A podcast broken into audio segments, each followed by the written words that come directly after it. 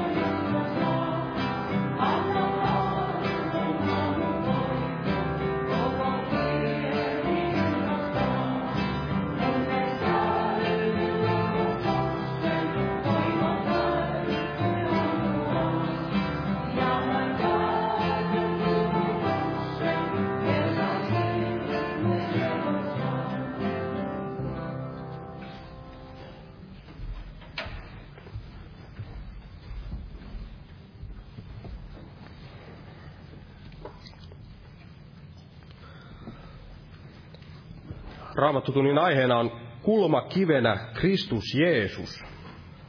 Kulmakivenä Kristus Jeesus. Ja kun pyydettiin kuuluttamaan tästä aiheesta, niin katsoin sitten, että tutkin vähän, että mitä tämä kulmakivi on, mitä, mikä tällainen kulmakivi oli siihen aikaan, kun tämä uusi testamentti on meille kirjoitettu ja tällainen, kun, kun rakennettiin jotakin tällaisia taloja, niin, niin kulmakivi tai kulmakiveksi kutsuttiin sitä ensimmäistä kiveä, mitä siinä rakentamisessa näin, näin laitettiin. Se ensimmäinen kivi, mistä sitten lähti liikkeelle se kaikki rakentaminen ja, ja myöskin sitä viimeistä viimeistä kiveä kutsuttiin kulmakiveksi, eli se viimeinen, mikä laitettiin siihen, siihen rakennukseen. Ja Raamattu todella puhuu näin Jeesuksesta Kristuksesta, että hän on, hän on se ensimmäinen ja, ja myöskin se viimeinen. Eli hän on meidän uskomme alkaja ja myöskin sen täyttäjä, niin kuin täällä hebrealaiskirjassa sen 12. luvussa sanotaan tässä, jos luetaan tästä jakeesta yksi eteenpäin. Hebrealaiskirja 12 lukua ja jakeesta yksi nämä tutut jakeet, niin tässä sanotaan, että sen tähden, kun meillä on näin suuri pilvi todistajia ympärillämme, pankaamme mekin pois kaikki, mikä, mikä meitä painaa, ja synti, joka niin helposti meidät kietoo, ja juoskaamme kestävinä edessämme olevassa kilvoituksessa, silmät luotoina uskon alkajaan ja täyttäjään Jeesukseen, joka hänelle tarjona olevan ilon sijasta kärsi ristin, häpeästä välittämättä ja istui Jumalan valtaistuimen oikealle puolelle. Ja Raamattu myöskin kehoittaa meitä näin rakentamaan tätä, tätä meidän uskoamme ja rakentamaan sitä, mille perustukselle, niin tälle Kristuksen perustukselle Jeesus on se meidän perustuksemme ja, ja todella niin kuin tässä sanottiin, että silmät luotuina uskon alkajaan ja täyttäjään Jeesukseen, niin kun me näin rakennamme sitä uskoamme tässä meidän vaelluksessa, me rakennamme tätä seurakuntaa, niin todella, todella meidän silmät tulee olla luotuina Jeesukseen Kristukseen ja rakentaa se kaikki näin sillä sen perusteella, että Jeesus Kristus todella on se ensimmäinen siinä meidän seurakunnassamme ja hän on myös sitten se viimeinen ja hän on se, joka on, on näin saanut, antanut meille tämän uskon ja hän on myös se, joka se meidän uskomme on, on näin täyttävä. Ja meille tulee tästä aiheesta kohta puhumaan kulmakivenä Kristus Jeesus.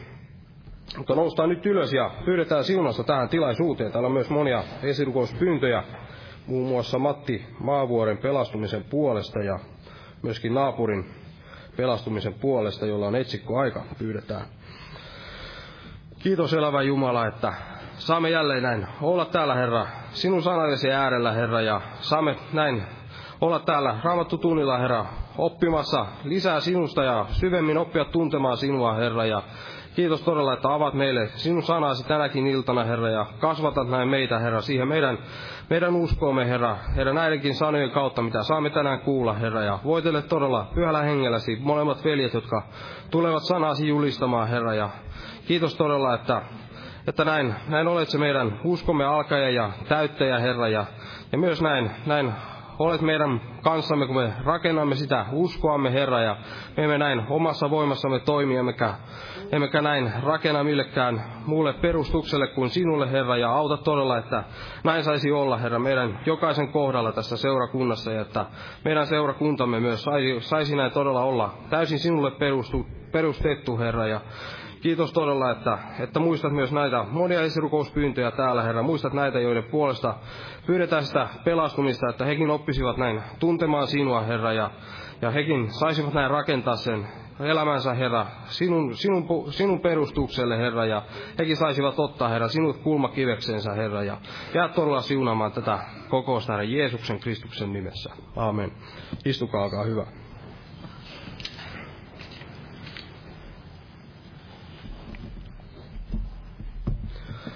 Kokoukset jatkuu tuttuun tapaan tällä viikolla, eli, eli tässä on torstai ja perjantai vielä päivärukoushetket täällä kello 12.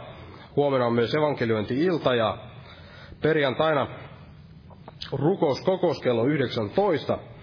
Ja sitten lauantaina on herätyskokous kello 18 ja sunnuntaina ehtoolliskokous kello 18. Tervetuloa näihin tilaisuuksiin. Ja jos nyt lauletaan jälleen yhteinen laulu, Otetaan laulun numero 111, 111 ja laulun aikana kannetaan myös vapaaehtoinen uhrilahja Herran työn hyväksi. Jumala siunatko jokaista uhrinantajaa.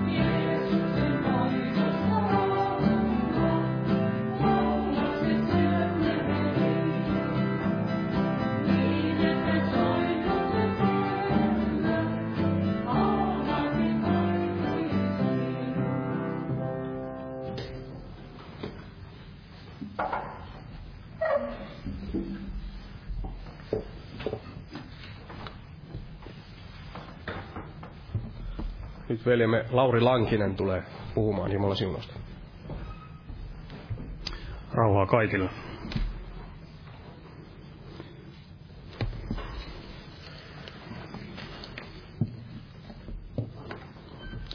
Ensimmäisessä korintolaiskirjeessä,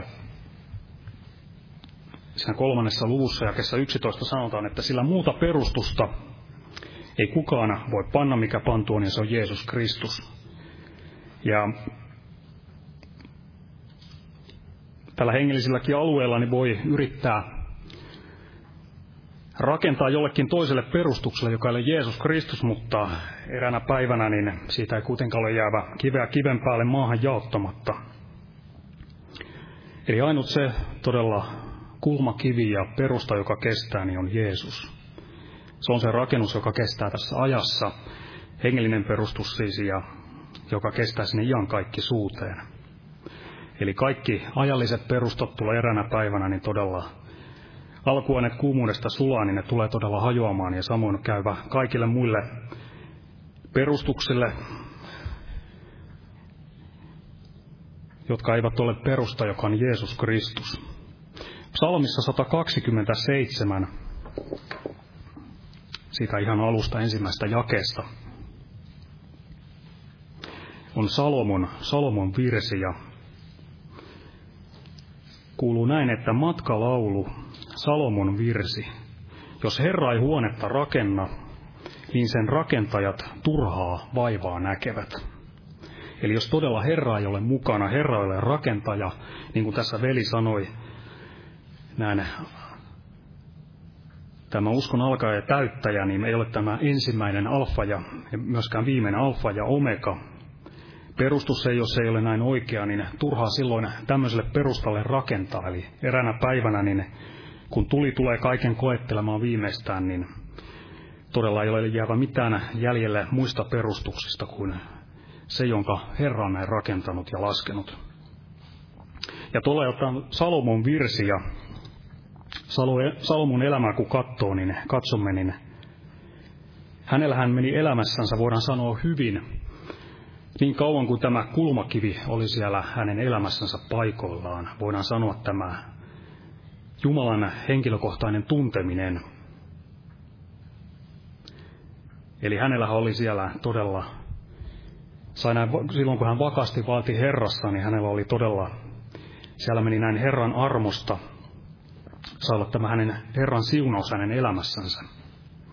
Eli voidaan sanoa todella, että kulmakivi oli paikallaan ja se oli sillä oikealla paikalla, jonka varaan oli kaikki laskettu ja Ensimmäisessä kuningasten kirjassa, niin neljännessä luvussa siellä mainitaan näistä Salomon ajoista, neljäs luku ja 20, että Juudan ja Israelin Israelia oli paljon, niin paljon kuin hiekkaa meren rannalla. Ne söivät ja joivat ja olivat iloisia. Eli varmasti kuvaa sitä iloa Herrassa, jossa saa näin vaeltaa silloin, kun Herra saa olla se kulmakivi siinä elämässä ja hänen varansa on näin se elämä rakennettu ja varmaan näin juuri, tai olikin Salomon aikana ja tämä tahtoo juuri puhua sitä, että kun perusta on kunnossa ja näin on sille sitten rakennettu Jumalan sanan ja hänen, hänen varaan, niin todella siinä voi olla sitten tämä ilo Herrassa. Mutta Salomon elämässä niin kuitenkin niin voidaan sanoa, että hänelle tuli aika, jolloin tämä kulmakivi ei ollutkaan hänelle enää kallis, kallis kulmakivi, kallis perusta, vaan hän todella kantui tästä kulmakivestä pois. Hän valitsi elämänsä niitä perustuksia, jotka eivät ole olleet suinkaan tämä iankaikkinen kallio, vaan enemmänkin se oli juuri tätä hiekkaa, joka näin sitten myrskyn hetkellä sen päällä oleva rakennus niin tulee, tulee sortumaan. Ensimmäisessä kuningasten kirjassa luvussa yhdeksän, niin Herra Jumala oli täällä selkeästi, selkeästi puhunut. Voimme ottaa täältä jakesta kuusi eteenpäin. Eli Jumala puhuu näin, että mutta jos te käännytte pois minusta, te ja teidän lapsenne, ettekä noudata minun käskyjäni ja säädöksiäni, jotka minä olen teille antanut, vaan menette ja palvelette muita jumalia, ja kumarratte niitä, niin minä hävitän Israelin siitä maasta, jonka olen antanut heille, ja temppelin, jonka minä olen pyhittänyt nimelleni, minä heitän pois kasvojeni edestä. Ja Israel tulee sanan parreksi ja pistopuheksi kaikille kansoille. Ja tämä temppeli on tosin korkein, mutta jokainen, joka kulkee siitä ohi, on tyrmistyvä ja viheltävä. Ja kun kysytään, miksi on Herra tehnyt näin tälle maalle ja tälle temppelille, Eli Jumala oli selkeästi Salomolle sanonut, että miten asiat menevät tai eivät mene suhteessa tähän kulmakiveen. Ja Salomo aikanaan sitten kuitenkin tämän kulmakiven hylkäsi ja siellä valtakunta sitten ei hänen kohdallaan vielä hänen aikanaan hajantunut, mutta hänen poikansa aikana, niin sitten tämä valtakunta hajosi ja toinenkin kohtaani raamatussa kerrotaan tästä kuningas Sidkiasta. Niin hänen aikanaan, niin sielläkään ei sitten kuitenkaan niin tämä kansani perustautunut tämän kulmakiven varaan ja voimme ottaa täältä toisesta aikakirjasta luvusta 36.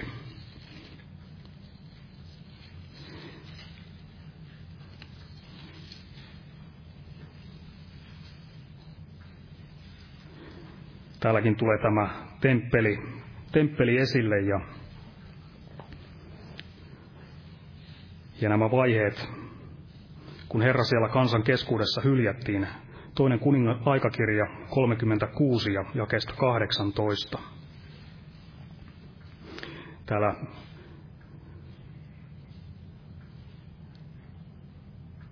kaldealaiset todella tulivat sinne ja hävittivät tämän temppelin ja ryöstivät sen ja mainitaan jakesta 18.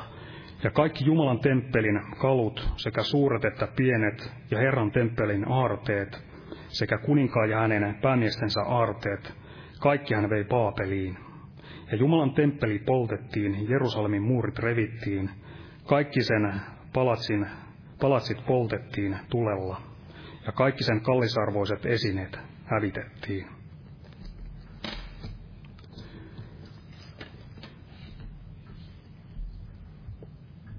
Eli voidaan sanoa, että todella tämä temppeli siellä, vaikka oli kaunilla kivillä näin perustettu, niin ei todella tullut kestämään. Ja näin se on tänäkin päivänä, että vaikka on kuinka näin suuri kaikesti, kaiketi ihmisten edessä ja erinomainen, mutta jos kuitenkaan se kulmakivi ei ole enää paikoillaan, niin se ei tule kestämään. Ja Vastaavasti sitten, jos on näin ihmisten edessä ja kesken sitten tämmöinen hyvin ehkä mitätön, mutta jos täällä on kulmakivi paikallaan perustus ja hän Herra saa olla kaiken siinä ensimmäinen ja viimeinen, niin se tulee kestämään. Ja Jeesus itse sanoi evankeliumissa Luukkaan mukaan luvussa 19, että sen aikaiselle kansalle ja Jerusalemille, että eivätkä jätä sinun kiveä kiven päälle sen tähden, että et etsikkoaikasi tuntenut. Eli nyt oli tämä kulmakive itse siellä ihansa päivinä heidän keskuudessaan. Ja he hylkäsivät tämän kulmakiven, kulmakiven, työnsivät hänet pois ja näin hylkäsivät sen todellisen perustan siellä omassa elämässänsä. Ja hän oli paljon enemmän kuin se temppelin perustus, mikä oli silloin heidän keskellänsä siellä. Tässä oli se iankaikkinen perusta, jonka elämälle se oma sielunsa tulee näin laskea.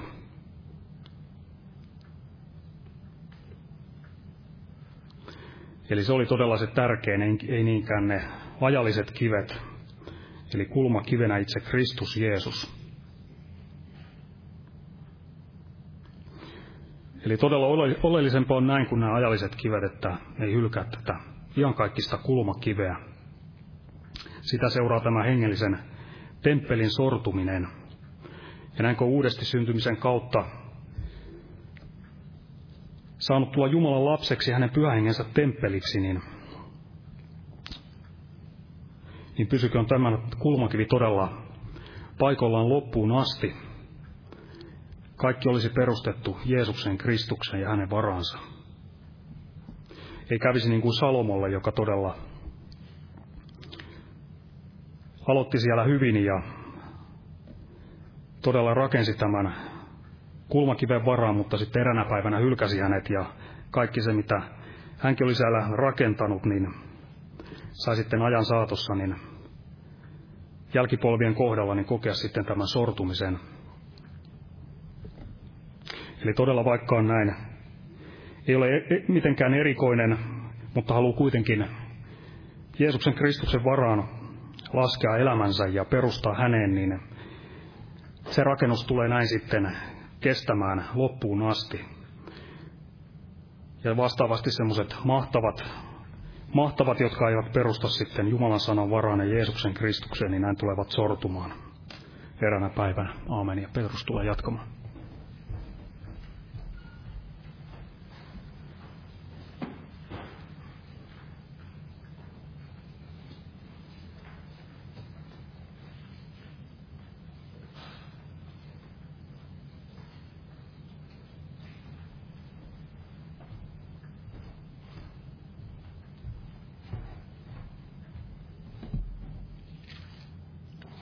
Rauhaa kaikille. Aloitan itse tästä ensimmäisestä Pietarin kirjasta luvusta neljä. Eli ensimmäinen Pietarin kirja luku neljä.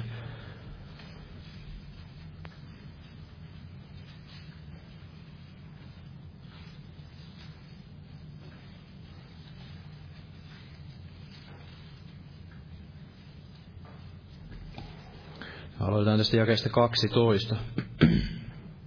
Rakkaani, älkää oudoksuko sitä hellettä, jossa olette ja joka on teille koetukseksi, ikään kuin teille tapahtuisi jotakin outoa, vaan iloitkaa sitä myöten kuin olette osallisia Kristuksen kärsimyksistä, että te myös hänen kirkkautensa ilmestymisessä saisitte iloita ja riemuita. Jos teitä solvataan Kristuksen nimen tähden, niin te olette autuaat, sillä kirkkauden ja Jumalan henki lepää teidän päällänne. Älköön näitä kukaan teistä kärsikö murhaajana tai varkaana, tai pahan tekijänä, tai sen tähden, että sekaantuu hänelle kuulumattomiin. Mutta jos hän kärsii kristittynä, älköön hävetkö, vaan ylistäköön sen nimensä tähden Jumalaa. Sillä aikaan tuomion alkaa Jumalan huoneesta, mutta jos se alkaa ensiksi meistä, niin mikä on niiden loppu, jotka eivät ole Jumalan evankeliumille kuuliaiset. Ja jos vanhurskas vaivoin pelastuu, niin mihinkä joutuukaan jumalaton ja syntinen. Sen tähden uskokoon myös ne, jotka Jumalan tahdon mukaan kärsivät sielunsa uskolliselle luojalle, tehden sitä, mikä hyvää on. Ja tästä nousi erityisesti sydämelle tämä, että sillä aikaan tuomion alkaa Jumalan huoneesta,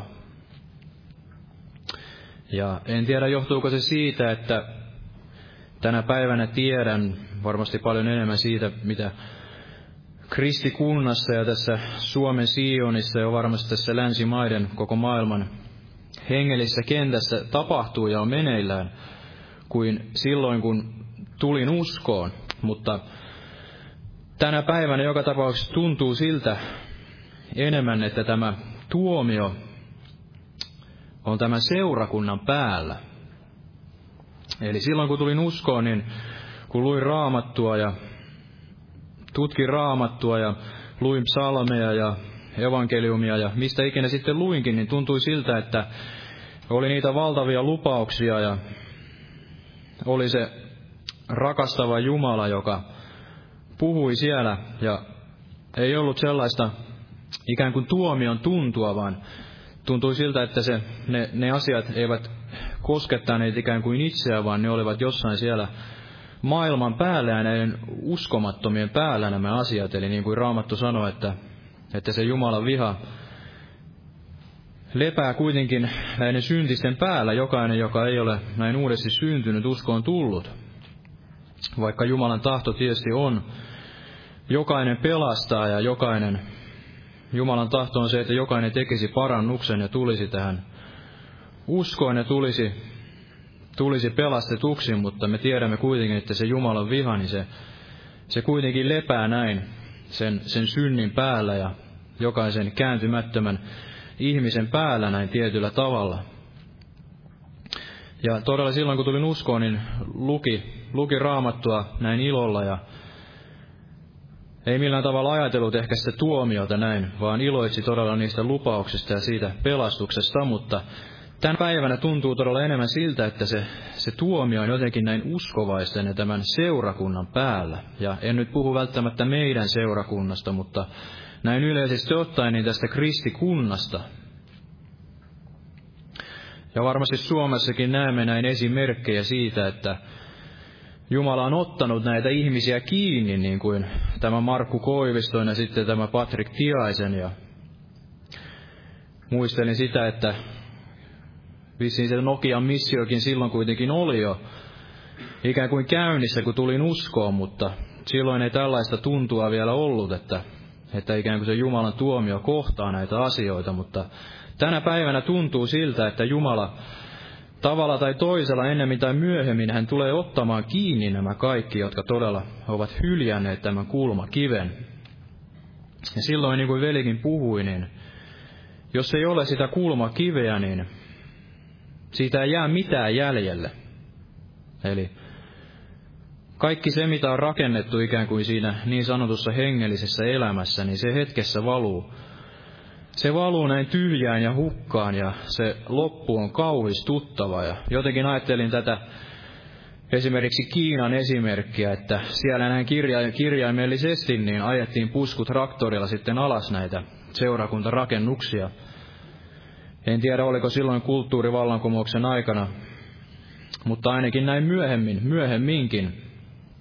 Eli silloin kun nämä vainot tulivat, ja niin kuin vainot varmasti tulevat, niin kuin Raamattu sanoo, että lopun aikana niin kristityt joutuvat vainottaviksi, niin jos meidän elämämme ei ole perustettu tälle Kristuskalliolle, tälle kulmakivelle, niin silloin mitään ei jää siitä jäljelle. Ja Varmasti olen siitä joskus maininnut, jostain luin sen, että, että Watchman niin nimenomaan painotti näitä, painotti näitä, tätä ristin tietä ja sitä, että uskovaisen elämään myös saattaa kuulua nämä kärsimykset.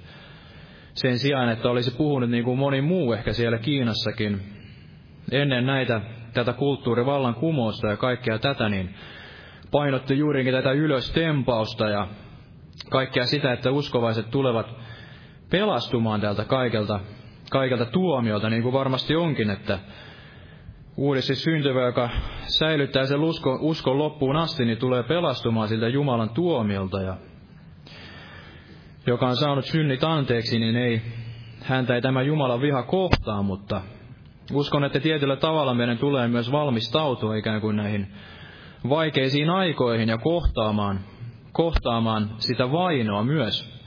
Ja sitä, että meitä ei välttämättä temmata, temmata ennen pois kohtaamaan Jeesus sinne yläilmoihin ennen kuin, ennen kuin mitkään ikään kuin tällaiset vaikeat ajat koittavat. Eli Raamattu kyllä antaa ymmärtää, että lopun aikana tulee niitä vaikeita aikoja ja tulee niitä, ja me joudumme vainottavaksi tämän Kristuksen nimen tähden. Ja sen tähden on tärkeää, että me rakennamme todella tälle kulmakivelle ja tälle Kristuskalliolle. Rakennamme tälle Jumalan sanalle, sillä voi olla näin kirjaimellisesti, että jonain päivänä niin ei sitten ole tätä meidänkään kokoushuonettamme.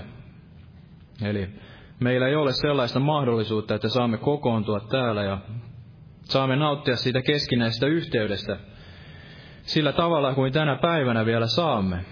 Ja silloin ainoastaan se, se miten sitten itse on rakentanut ja mitä on sitten ikään kuin siihen omaan uskon elämäänsä näin kerännyt näiden vuosien varrella, niin se on se, mitä jää sitten jäljelle silloin, kun on siellä yksin. Yksin ei välttämättä ole sitten kenenkään muun uskovaisen tukea, Ja on todella olemassa kaksi tällaista suuntausta tässä hengellisessä kentässä. Eli toinen on se, joka tahtoo kantaa tätä ristiä ja tahtoo kulkea siellä Jeesuksen jalan jäljissä ja toinen on sitten se, joka ei tahdo. Eli joka tahtoo ikään kuin kääntää kaikki päälaelleen ja tahtoo valita sieltä raamatusta vain ja ainoastaan ne siunaukset ja vain ja ainoastaan ne kaikki mukavalta kuulostavat asiat. Ja kääntää kaiken ikään kuin päälaelleen tästä raamatun sanomasta ja tästä Jeesuksen Kristuksen viitoittamasta tiestä. Niin kuin täällä lukee Filippiläiskirjeessä tässä luvussa kolme. Jos luetaan tästä jakeesta 18, että sillä monet, joista usein olen sen teille sanonut ja nyt aivan itkien sanon, vaeltavat Kristuksen ristin vihollisina. Heidän loppunsa on kadotus, vatsa on heidän Jumalansa, heidän kunnianaan on heidän häpeänsä, ja maallisiin on heidän mielensä. Mutta meillä on yhdyskuntamme taivaissa, ja, siellä me, ja sieltä me myös odotamme Herraa Jeesusta Kristusta vapahtajaksi, joka on muuttava meidän alennustilamme ruumiin kirkkautensa ruumiin kaltaiseksi, sillä voimallaan, jolla hän myös voi tehdä kaikki itsellensä alamaiseksi. Eli niin kuin oli Paavalin päivinä näitä, jotka vaelisivat Kristuksen ristin vihollisina, niin totisesti on varmasti tänäkin päivänä. Ja juuri näin, että vatsa on heidän Jumalansa, heidän kunnianansa on heidän häpeänsä ja maalisiin on heidän mielensä. Eli tämä on se tämän päivän kristillisyyskin monin paikoin. Että sen sijaan, että niin kuin Paavali sanoi, että minä kuritan, kuritan ruumistani ja masennan sitä, että, että minä, joka muille saarnaan, ehkä itse lankeaisi, niin tänä päivänä halutaan ottaa ne kaikki siunaukset ja halutaan nauttia kaikesta siitä ajallisesta ja kaikesta tästä menestyksestä ja kaikesta tästä rahasta ja mammonasta. Sen sijaan, että oltaisiin valmiita todella millään tavalla niin ajattelemaan sitä ristiä ja kantamaan sitä ristiä. Ja mieli on näissä ajallisissa ja maallisissa ja ajatellaan jopa todella, että siunauksen mittari on se, että kuinka paljon Jumala on sitten päässyt näin ajallisesti siunaamaan. Mutta joskus Reivenhikin sanoi siitä, että mitä jäi jäljelle tästä metodisti, metodisti kirkon perustajasta, kuka se oli tämä John Wesley. Että hänelläkään ei jäänyt muuta kuin tämä hänen saarna kaapunsa ja pari hopea lusikkaa. No sitten hän lisäksi, ja ai niin, tietysti tämä metodisti kirkko.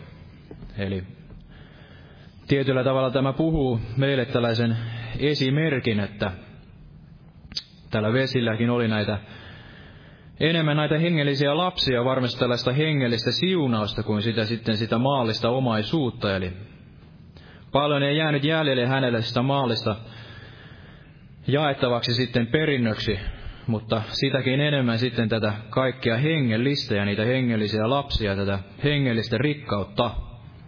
Mutta tänä päivänä sitten tavoitellaan kaikkia tätä näkyvää, näkyvää loistoa ja kaikkea tätä rikkautta, ja mieli on näissä maallisissa näiden taivaallisten sijaan. Ja tuli mieleen tämä Mooses. Mooses, kun hän tahtoi nähdä sen Jumalan kirkkauden. Tämä kirkkaus, mistä niin paljon tänäkin päivänä puhutaan, että ollaan siellä Jumalan kirkkaudessa ja puhutaan tällaista Shekina-kirkkaudesta ja niin edelleen. Siitäkin olen ymmärtänyt, että se on täysin pakanallista perua tämä Shekina-käsite ja tämä Shekina-kirkkaus. Sillä ei ole mitään tekemistä tämän raamatun kirkkauden kanssa. Mutta olkoonkin, että kun Mooses tahtoi nähdä tämän Jumalan kirkkauden, niin mitä Jumala hänelle teki ja miten se oli ylipäänsä mahdollista kohdata tämä Jumalan kirkkaus niin voimme lukea täältä toisesta Mooseskin kirjasta luvusta 33.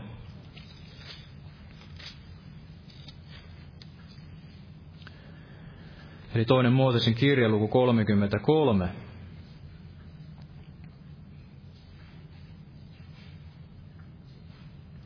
Luodaan tässä jakeesta 13.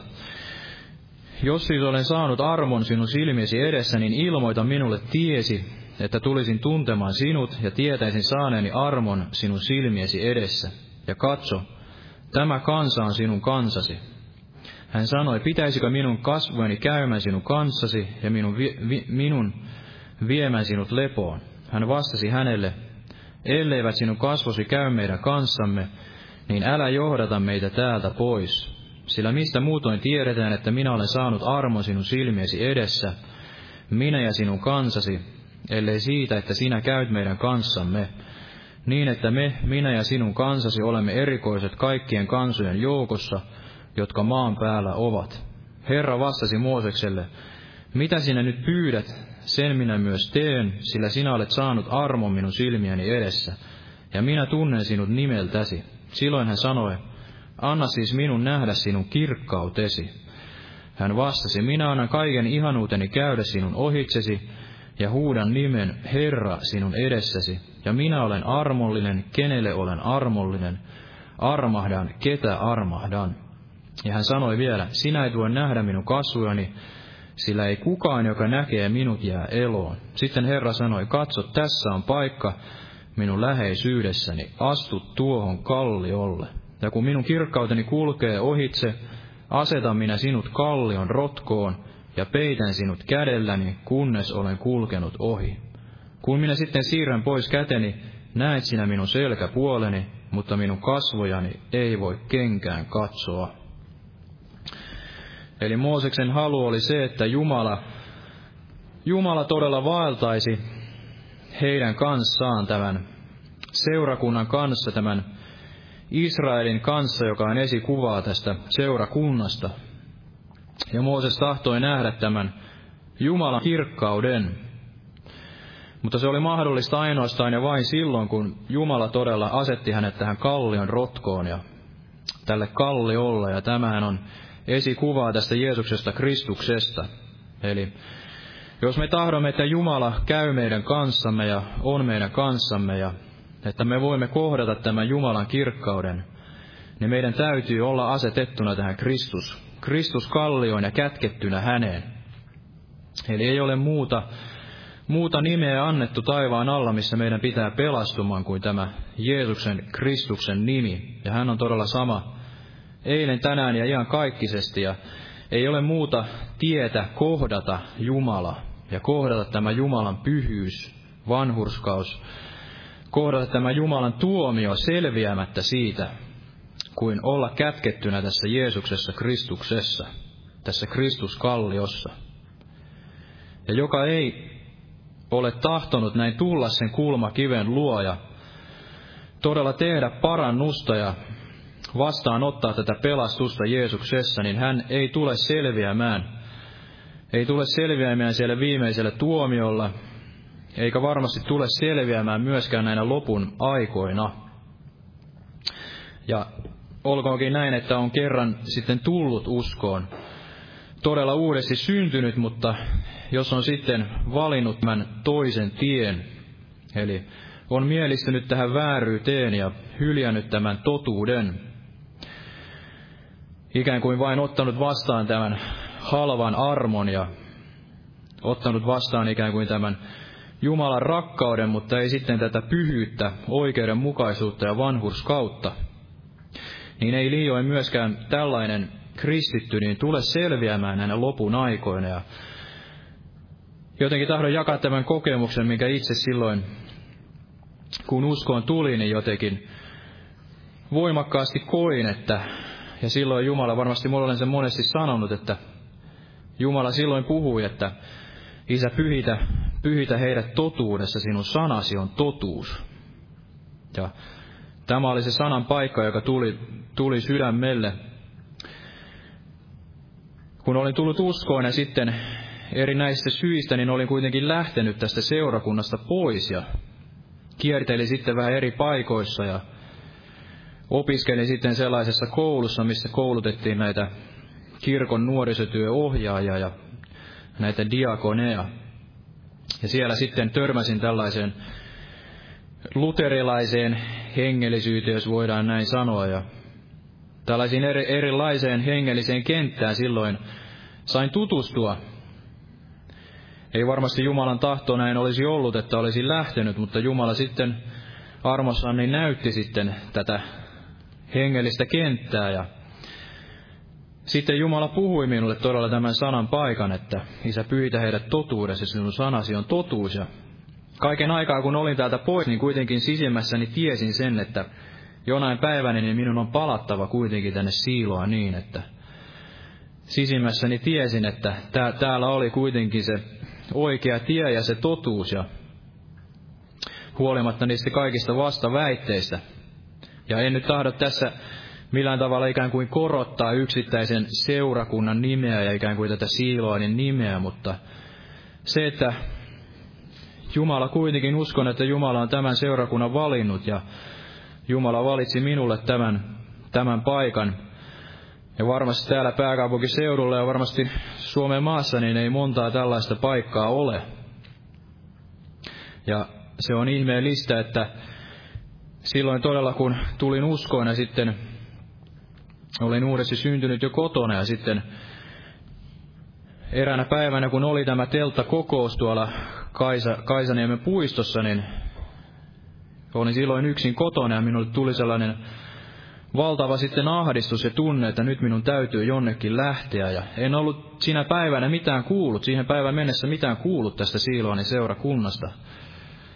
En, en halaistua sanaa ja kuitenkin niin pyhä henki minut sitten veti sinne teltta kokoukseen. Eli, eli Jumala henkensä kautta veti ja ei vetänyt minnekään muualle, vaan veti vain ja ainoastaan tänne. Eli varmasti silloinkin niin täällä oli monenmoista seurakuntaa ja monenmoista hengellistä suuntausta tässä Helsingin kaupungissa, mutta kuitenkin Jumala vain ja ainoastaan veti tänne. Eli uskon, että Jumalan henki, niin se se vaikutti silloin ja se tahtoo vaikuttaa, vaikuttaa edelleen ja tahtoo varmasti vaikuttaa enemmän ja enemmän tämän seurakunnan kautta, herätellä uudestaan, ikään kuin toimittamaan sitä tehtävää, mitä tämä seurakunta varmasti on näin historiassa tehnyt.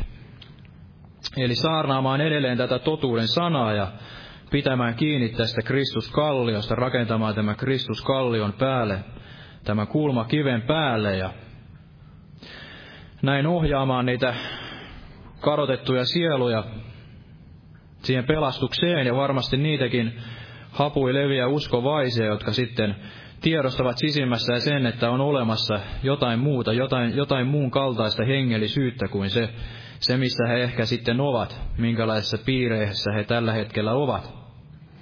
Ja jotenkin oli sydämelle se, todella se kiitollisuus, että muistan silloin, kun itse tuli uskoa ja todella tulin tänne seurakuntaan, niin ajattelin, että, että voiko tällaista paikkaa enää olla. Että sinä päivänäkin olin kuitenkin käynyt luterilaisessa seurakunnassa ja nähnyt erilaisia paikkoja, käynyt Hare Krishna temppelissä ja teosofian kokouksessa ja en muista olinko silloin äiti Amman jossain kokouksessa nähnyt ja niin edelleen. Ja, ja olin itse tätä raamattua lukenut ja puolitoista vuotta ja sitten todella Jumala oli minut näin armossaan pelastanut siellä kotona. Ja kun tulin tähän seurakuntaan, niin ajattelin näin, että, että hetkonen, että täällähän asiat tehdään juuri niin kuin Raamattu sanoo. Että ei ole näitä papin kaapuja ja kaikkea tätä liturgiaa ja kaikkea tällaista uskonnollisuutta ja kaikkea sellaista, minä olin kyllästynyt sellaisen, sellaista muotomenoa ja sitä sielullisuutta ja kaikkia sitä, mitä, mitä ikään kuin jo maailmassakin oli tällaista tunnelatausta ja kaikkea sitä kuivuutta, mitä sitten ikään kuin pakenin. Kaikkea sellaista, mistä olin, olin yrittänyt etsiä sitä elämää ja sitä, sitä rauhaa ja sitä pelastusta ja totuutta sinne sisimpään.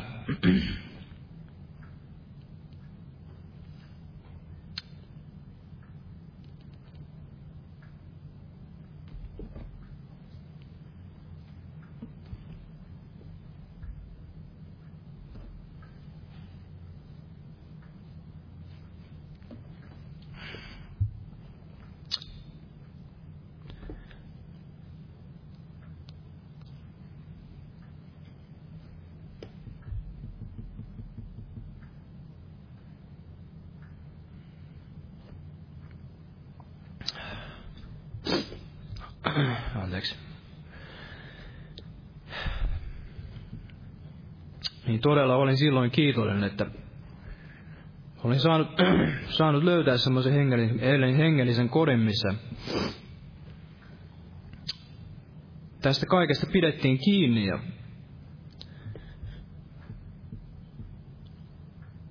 missä sai rakentua tälle lujalle Kristus kalliolle.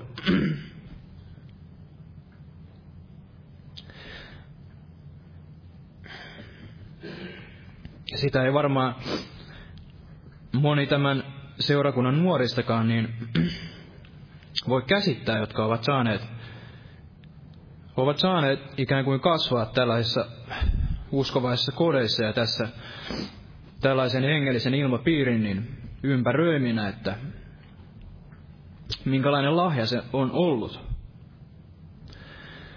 Eli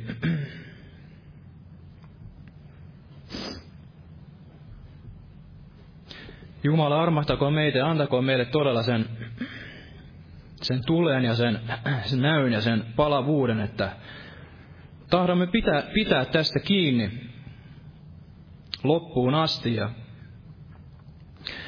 tarjota tätä samaa, samaa hengellistä ruokaa ja tätä samaa hengellistä tietä, tätä todellista apostolista opetusta, niin sinne loppuun asti ja pitää sitä soihtua soihtua todella näkyvillä palavana niin, että ihmiset voivat nähdä sen, sen suoran tien, sen selkeän tien tänäkin päivänä.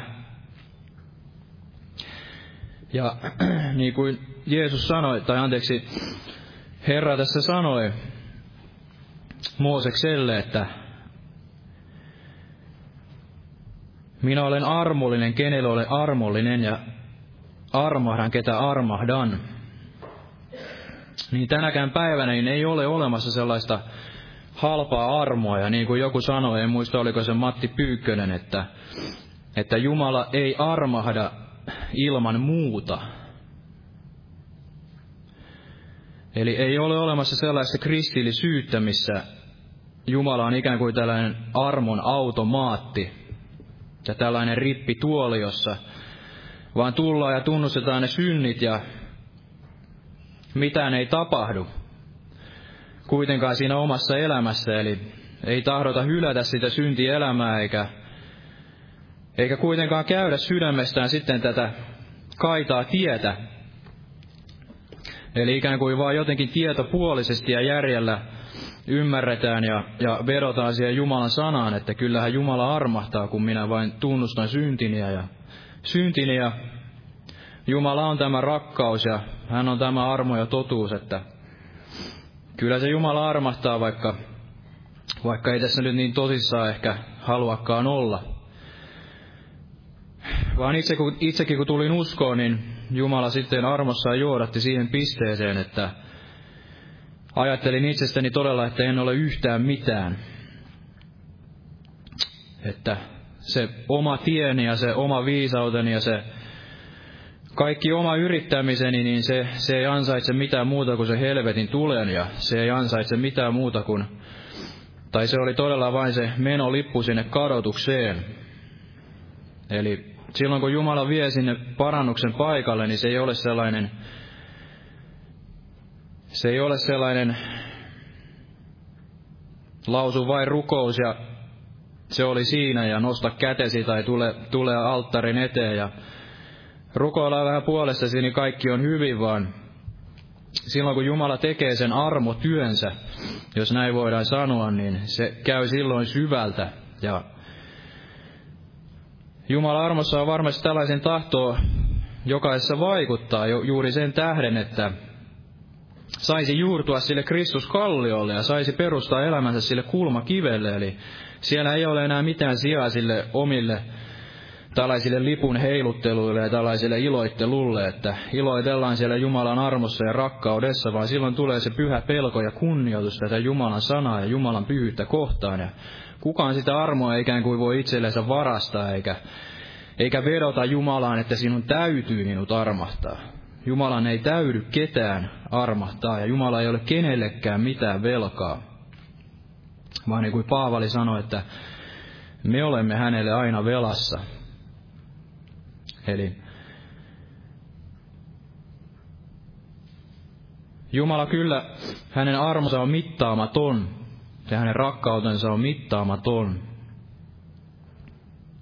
jokaista ihmistä kohtaan, mutta sitä armoa ei voi, sitä ei voi todella itsellensä varastaa, vaan se käy ainoastaan tämän ahtaan portin kautta, eli Jeesuksen Kristuksen kautta. Ja sen kautta, että me olemme kätkettynä, kätkettynä Kristukseen. Ja me olemme tahtoneet tehdä sydämestämme tämän parannuksen, hyljätä sen syntielämämme ja lähteä kulkemaan tätä uutta tietä uutena luomuksena Jeesuksen Kristuksen jalkojen tai jalan jäljissä.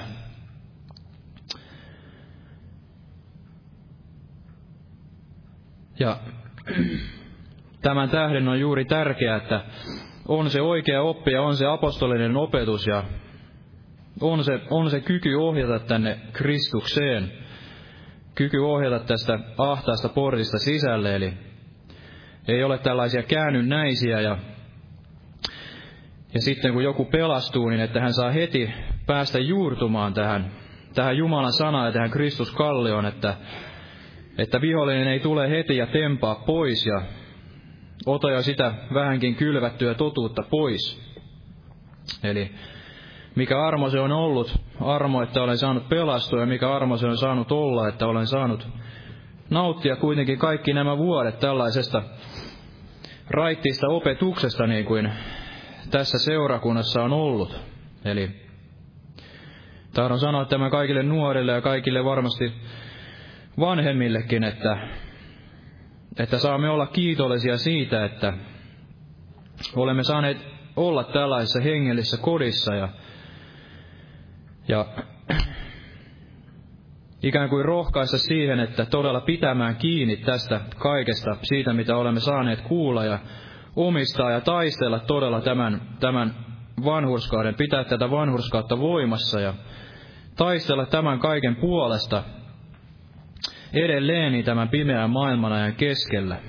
Sillä tämä on se ainut tie ja ainut peruste, joka sitten tulee eränä päivänä kestämään, kestämään kaikki ne myrskyt ja kaikki nämä koetukset, mitä, mitä tätä maan, päär, maan piiriäkin tulee vielä kohtaamaan. Eli Eli ei halveksua sitä opetusta ja kaikkea sitä nuhdetta ja kuria, mitä täälläkin ja Jumalan armosta olemme saaneet kokea. Sillä eränä päivänä niin se, se varmasti tulee kantamaan sitä hedelmää. Ja se tulee osoittamaan sitten sen arvonsa. Että meillä on sitä uskon kultaamista ammentaa niinä aikoina, kuin ei ehkä todella enää ole sitten mahdollisuutta niin kokoontua tänne sanan kuuloon ja nauttia tästä, tästä kaikesta hengellisestä siunauksesta. Eli pitäkäämme kiinni tästä totuudesta ja tästä, tästä kulmakivestä, Kristuksesta Jeesuksesta. Ja luen tähän loppuun vielä tästä Efesolaiskirjeestä tämän paikan, mistä tämä otsikkokin tuli. Eli Paavalin kirje Efesolaisille, luku 2.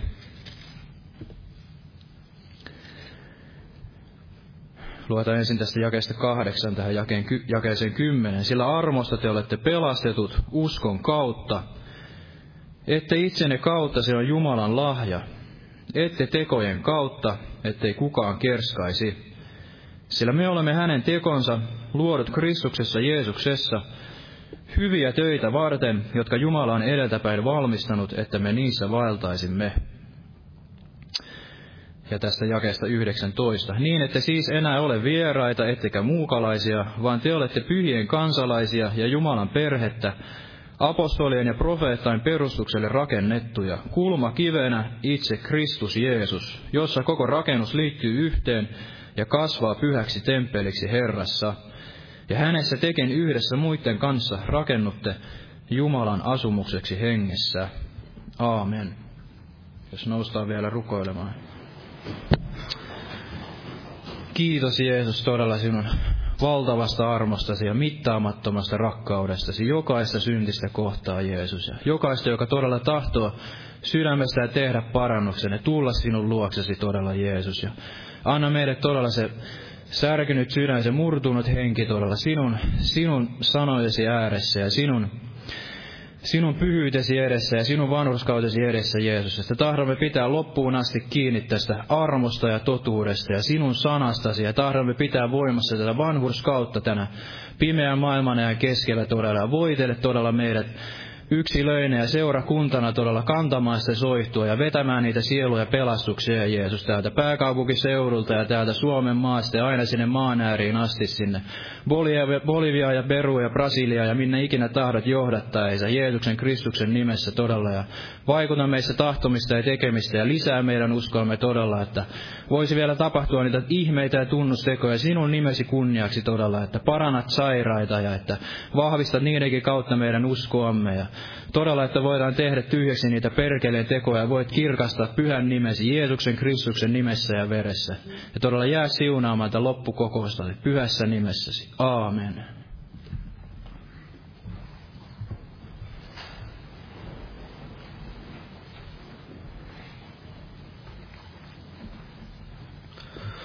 Lauletaan tähän loppuun yhteinen laulu. Otetaan laulu numero 457. 457. Jumala siunatkoon teitä kaikkia.